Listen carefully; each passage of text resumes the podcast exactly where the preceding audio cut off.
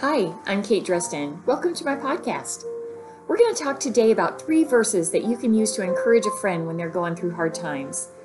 And who doesn't have a friend facing some really hard things right now? If you're like me, I struggle to know exactly the right thing to say to a friend. I'm always afraid I'm going to say the wrong thing and that it's going to be misinterpreted. I don't want to sound insensitive or stupid.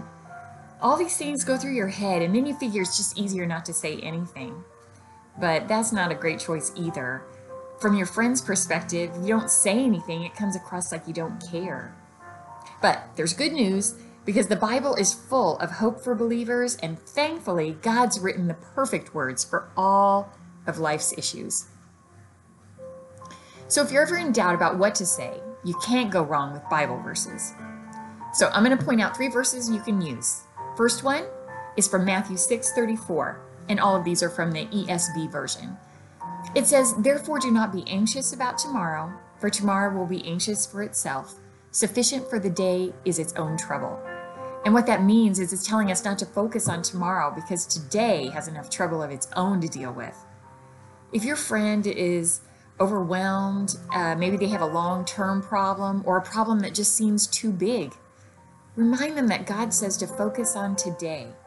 Not to mention that we can't know what's going to happen in the future, and we can't even do anything about it. We certainly can't control it. In fact, the only action that anybody can really take is in the present moment of today. God is so good. His faithfulness carries us forward in the days to come. And you can look up Lamentations three twenty-two and twenty-three later if you want. It talks about how God's mercies are new every morning. The second verse we're going to use is Colossians one seventeen.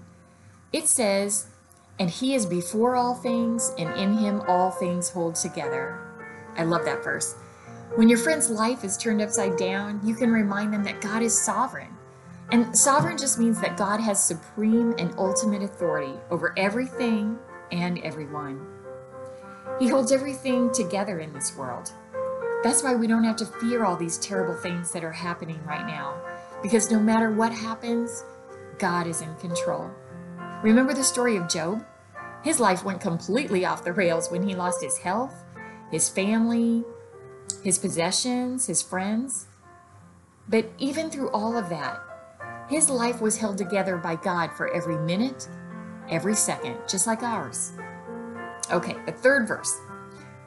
Hebrews thirteen five, just the beginning of it. "I will never leave you nor forsake you." God is never going to abandon a believer. Now that is encouragement for anyone facing hard things. You know, the Bible is a lifeline to people whose hearts are breaking, or if their heart's just full of uncertainty. All right, so now we have some verses to use to help encourage our friends. So here are a few suggestions in how to do that. You can write the Bible verses down inside a card, or you could send it through a text. You can also call your friend and just let them know you're praying for them. Share the verse on the phone. You could just say, "I read this verse and I was thinking of you."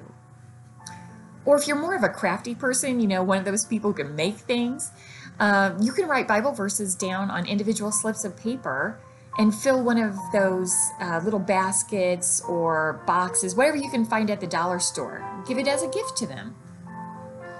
It's just important that we encourage our friends when they need it. God tells us to do that. Um, he tells us to carry each other's burdens.